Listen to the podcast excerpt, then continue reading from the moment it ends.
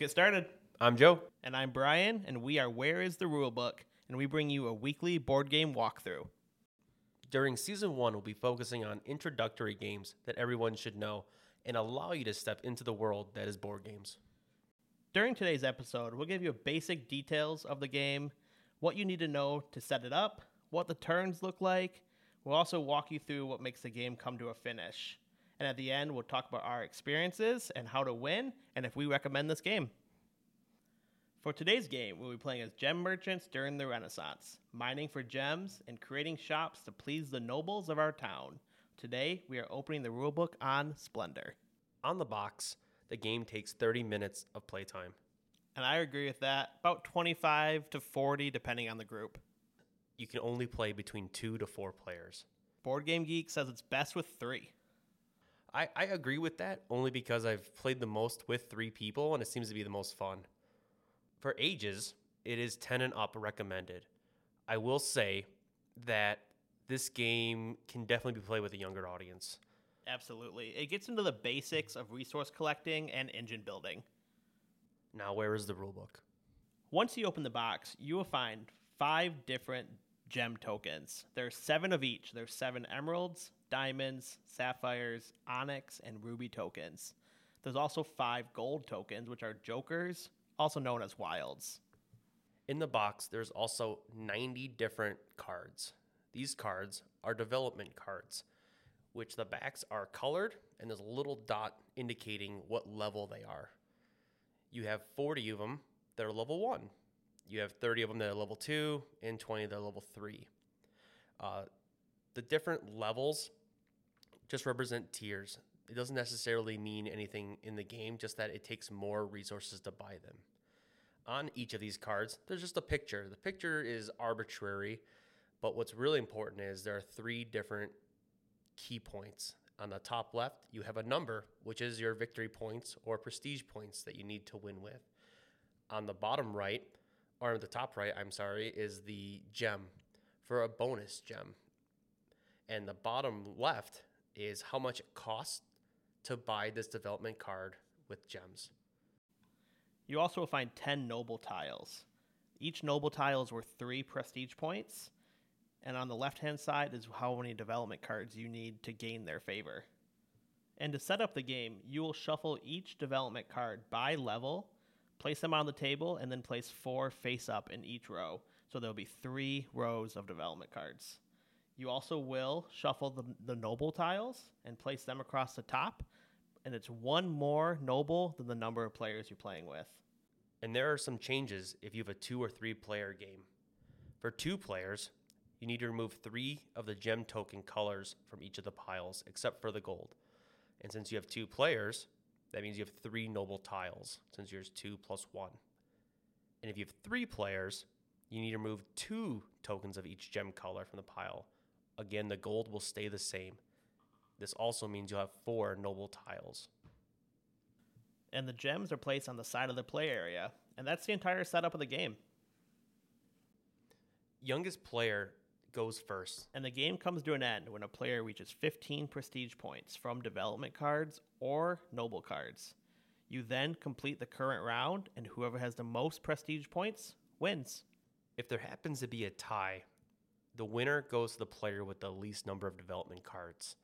And if there's still a tie, then it's a tie. Everyone wins. Absolutely. And during your turns, you can do one of four actions.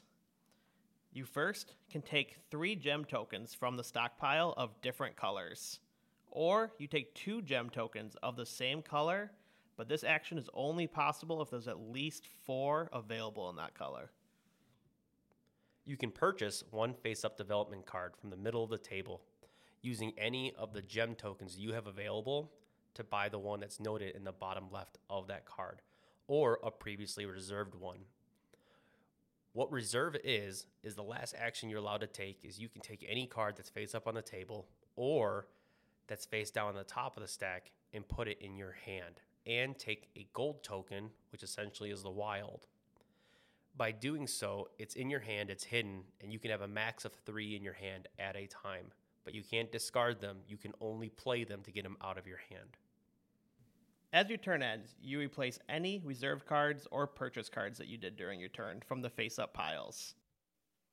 Next, you check to see if you have 10 or less gem tokens in your hand. If you have more than 10, you must discard back down to 10. You also then check to see if you've gained the interest of any of the nobles.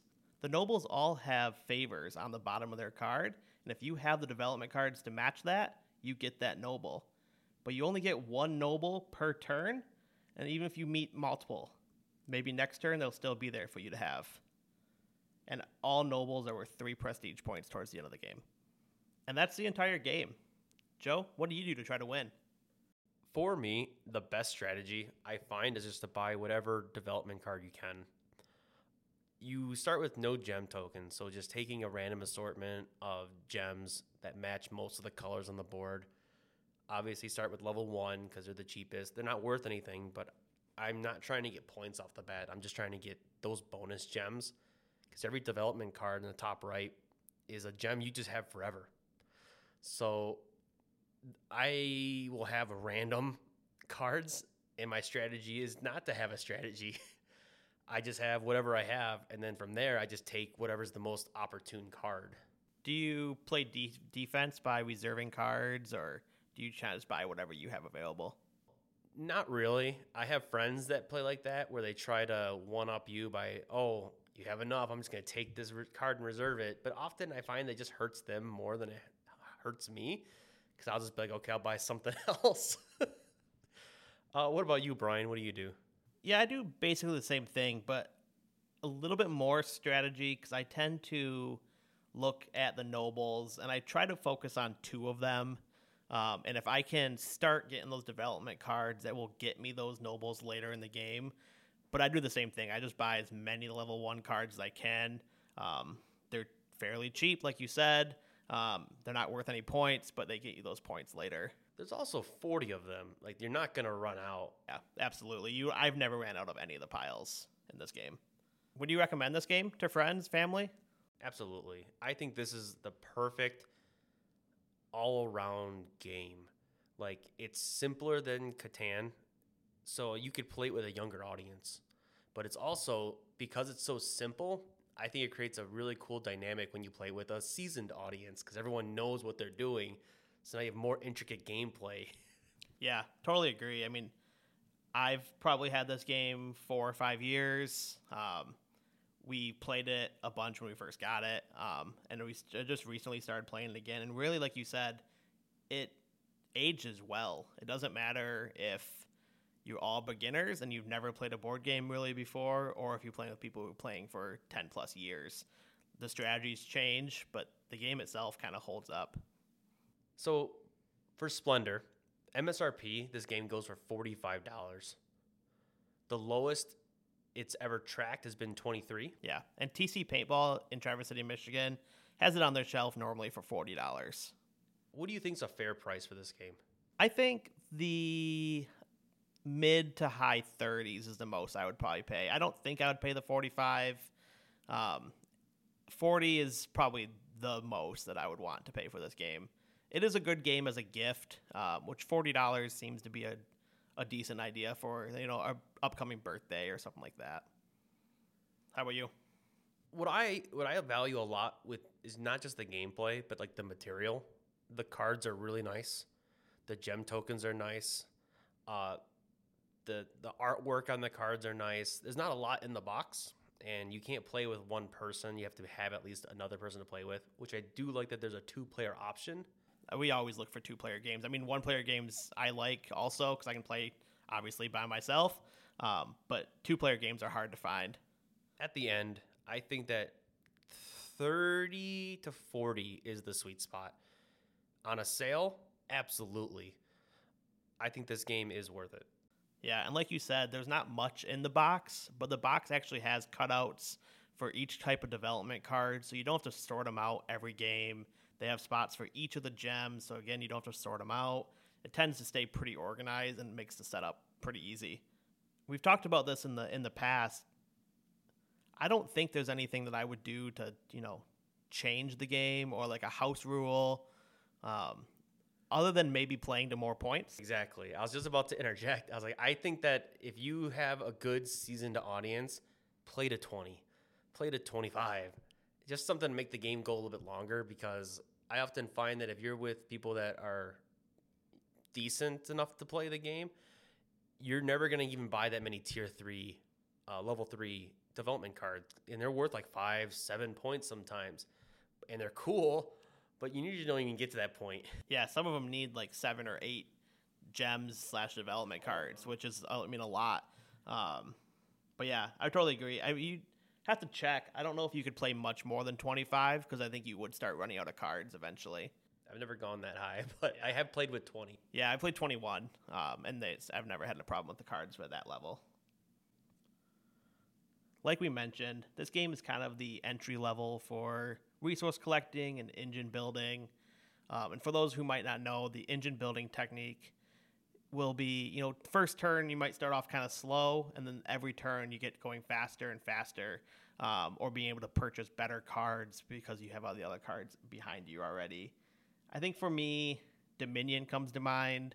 Um, there's not exactly the same, but it's a deck building, engine building type of game um, that I've spent a lot of time with, and that's kind of the first one that I think of.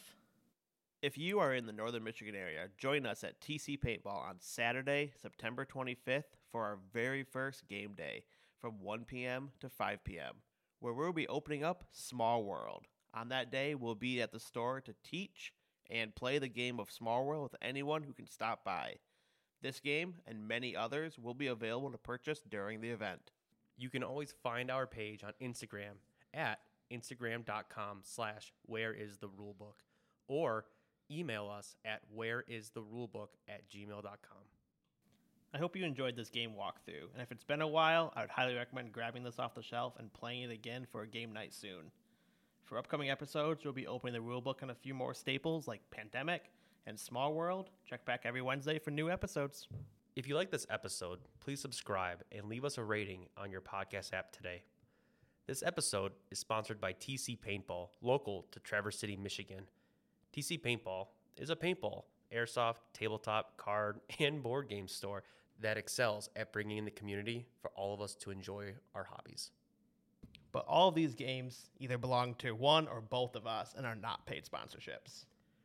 Also, to all of our listeners, you can receive 10% off all board games and 15% off featured board games each month just by mentioning to the cashier where is the rule book to receive the discount at the register local to TC Paintball. And a huge thank you to John Ransom for making our theme song.